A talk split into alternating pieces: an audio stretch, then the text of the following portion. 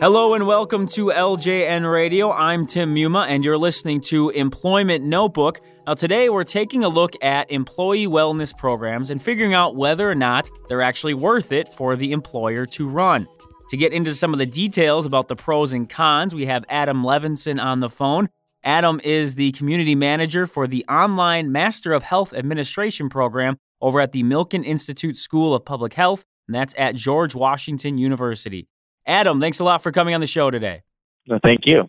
Now, this topic has come up more recently, at least from what I've seen. Maybe it's because summer's right around the corner, that sort of thing. But the idea of health and wellness, and as it relates to you know, the workplace, and um, even more specifically, how employers might be able to help in that regard. I guess the first question I want to ask, though, is in general, why is it you think people look at health and wellness as actually being a part of their work life, so to speak? Yeah, I think that's a really great question. And I would say that there are a couple of driving forces, some from the employer side and some from the employee side.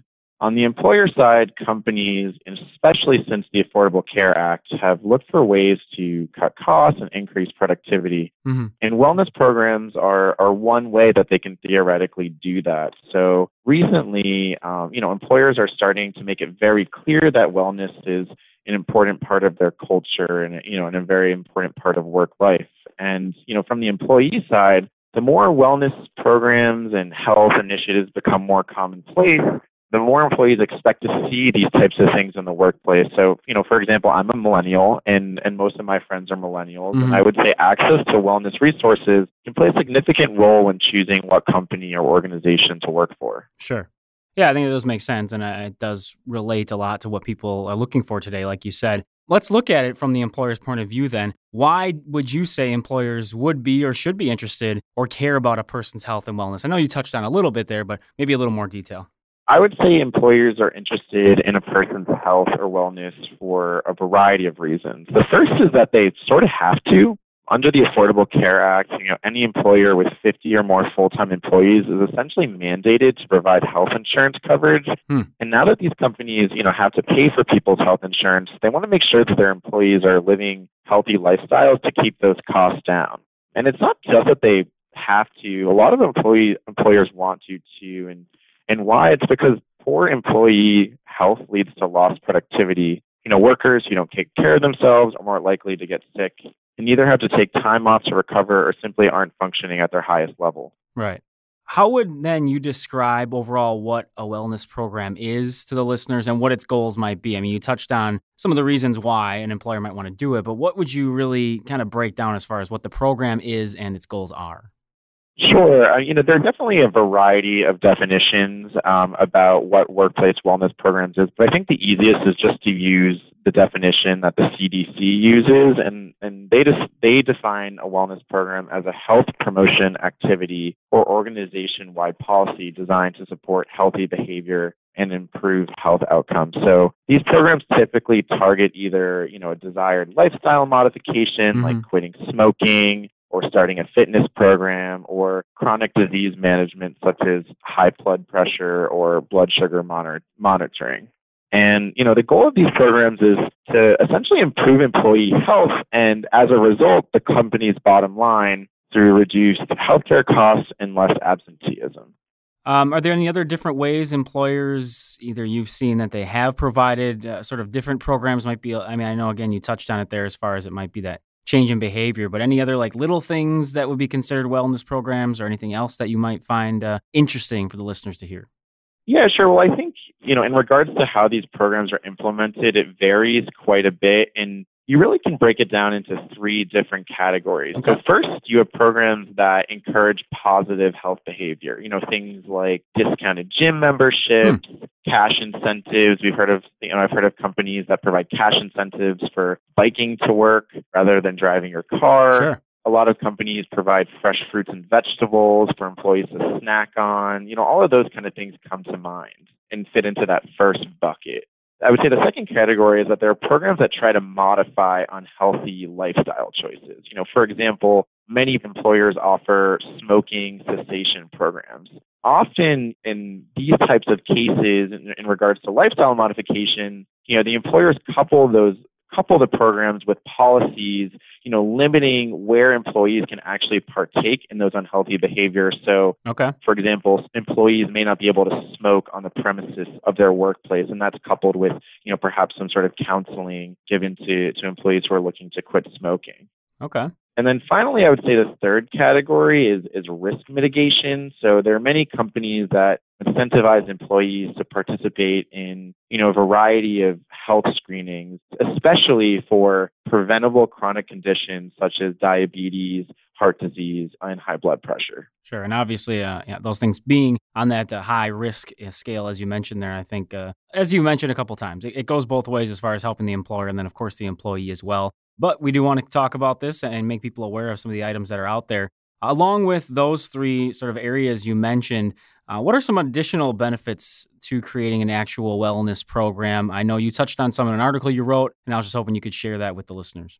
I can definitely touch upon two different benefits. The first being culture. So, culture can definitely be impacted by wellness programs. Um, there was a study conducted in, I want to say 2014, where some 87% of the employees indicated that wellness programs positively impacted workplace culture. Hmm. And, you know, while the study doesn't conclusively explain why this is so, the thinking here is that a commitment to wellness leads to a healthy workforce.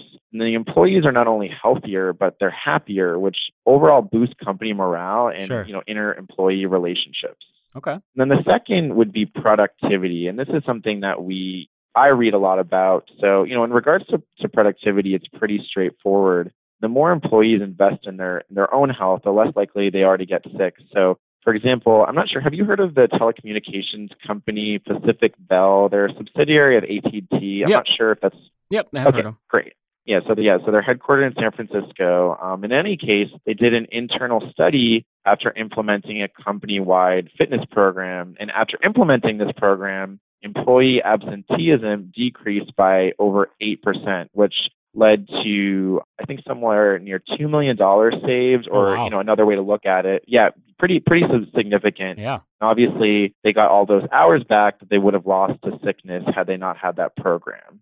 So you know, productivity is definitely a strong reason to potentially implement a workplace wellness program. Sure, and especially if you can break down the you know a, a, quantity amount there. If you're talking about financially, if you're talking about the hours invested, I think that can really open the eyes to some employers. when you're talking about these wellness programs. Uh, of course, there is criticism to these for a variety of reasons, uh, and I think it's always fair to look at both sides of any topic. What are some of those criticisms that you've come across, maybe personally, or what you've seen, heard, talked with people about that might crop up when we're talking about trying to create these wellness programs for people? That was actually sort of part of the reason I wrote the article for Brazen is that mm-hmm. I thought it was really important to provide, uh, you know, kind of a balanced view on the topic. You know, most of the things that you'll find out there either sort of skew one way or the other, and I really wanted people to, you know, have the opportunity to see all of the information sort of laid out in one in one article. Right. So, for example, there are definitely a number of folks that say that wellness programs are discriminatory. Really? Yes, they do. And and what sort of the argument here is that they say that wellness programs only benefit those people who are already living healthy, active lifestyles, and that the financial incentives that many companies offer to employees to get healthier are really financial penalties for workers who resist participation and you know who aren't as fit. And so the common the most commonly cited example in regards to discrimination involves employees with disabilities. And first of all, I'm not sure how many people know this, but many of the conditions targeted by wellness programs like obesity, mm-hmm. hypertension, diabetes, and anxiety actually can qualify as a disability under the um, ADA. Right. This puts some, you know, these employees at a disadvantage. This is a disadvantage that these employers are legally obliged to accommodate, but they, you know, they aren't. Secondly, there are a number of disabilities that make reaching the specific health measurements required for financial incentives impossible or impractical. So, without allowing employees with disabilities to participate and get the same benefit from workplace wellness programs, mm-hmm. incentives or disincentives for, for participation may actually shift the burden of healthcare costs and unfairly and illegally to those already dealing with those issues. And then I guess the second you know, major concern is privacy. And the privacy concerns are pretty straightforward, and I think particularly present at companies that offer biometric screenings. Okay. So essentially, the question you know many people find themselves asking is, does my employer have the right to know how much I weigh, what kind of foods I'm eating, you know, what my blood pressure is, those kind of questions. You know, where where do you where do you draw the line Mhm. essentially? Right. While technically most the way that most of these programs are structured, you don't have to share this information with with your employer. Sometimes the incentives, the way that those are uh, lined out for employees, they they kind of feel coerced into sharing this personal information. So in addition to having to share information that they may not necessarily be comfortable with, as we've you know read in the news, you know data breaches seem to just be unfortunately a reality in the modern business landscape. Sure. So employers are concerned not only about giving out the, this information, but how it's being stored, who has access it, who could potentially access it, etc. I like that you brought up that side of it. I think people might not take it to that level. As you said, they might not be comfortable, or maybe they're fine with giving out that information to their employer. But you're right. It's a reality nowadays that you're kind of unsure how safe your information is. And if it is something like a wellness program versus, you know, financial data, and who knows if the employer is going to secure that as well. I mean, I guess I, that's where I kind of see possibly the disconnect there. Yeah, no, you're entirely correct there. Now, some people will argue, and for either side, that health and someone's wellness is really it's a personal responsibility. It's something the individual should worry about. And again, I can see where either side would argue this, whether it's somebody who doesn't want to participate or it's somebody who doesn't want to be punished in some way because you know everyone else isn't doing it. What would your response be to that for those that say it should all be an individual choice and the workplace should have nothing to do with health and wellness?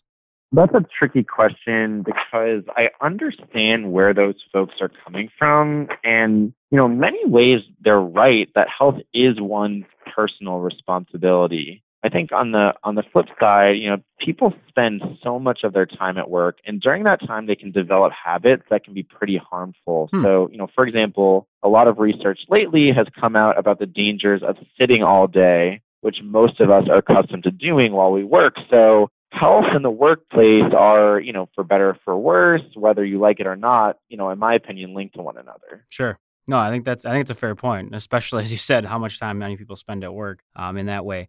Adam, I think you've given us some nice insight into the idea of the wellness programs, and of course, we hope that any employer out there is thinking about every side that they possibly can, and if they're looking to implement it. If I'm going to put you on the spot, overall, what would you say to employers regarding the use and the creation of wellness programs?